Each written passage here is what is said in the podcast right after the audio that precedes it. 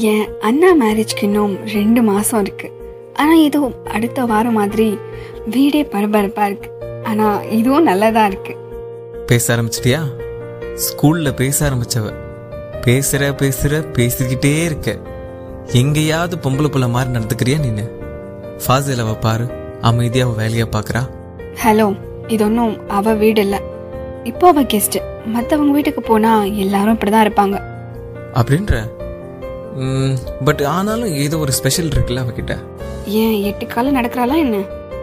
அதெல்லாம் உனக்கு சொன்னா புரியாது. பொண்ணுங்களுக்கு தான் புரியும். ஹலோ நானும் பொண்ணு தாண்டா ஓ அப்படியா? தெரியாம போச்சே.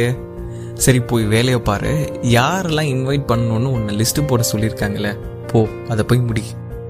என்னை துரத்துறதுலயே இரு. ஒரு நாள் இல்லை ஒரு நாள் நான் இல்லைன்னு ஃபீல் பண்ணுவேன். அப்போ தெரியும் யாருமே. இதுக்கு நான் அன்னைக்கே பதில் சொல்லிட்டேன்னு நினைக்கிறேனே. சரி போய் உன் வேலையை பாரு.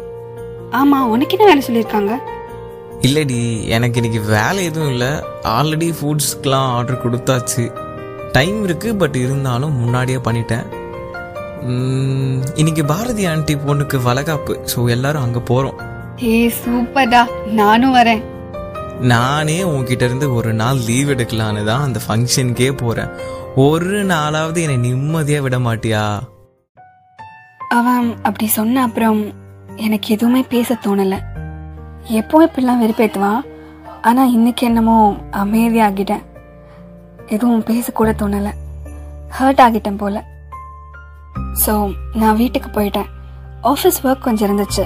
யாரெல்லாம் இன்வைட் பண்ணுற லிஸ்ட்டை அப்புறமா எழுதுறேன்னு சொல்லிட்டு ரூமுக்கு போயிட்டேன். அன்னைக்கு நாள் கொஞ்சம் டிஃப்ரெண்ட்டாக இருந்த மாதிரி ஃபீல் பண்ணேன். சரின்னு ஆஃபீஸ் ஒர்க்ஸ் எல்லாம் முடிச்சுட்டு அப்பா கிட்ட மேரேஜ் அரேஞ்ச்மெண்ட்ஸ் பற்றி டிஸ்கஸ் பண்ணிட்டு இருந்தோம்.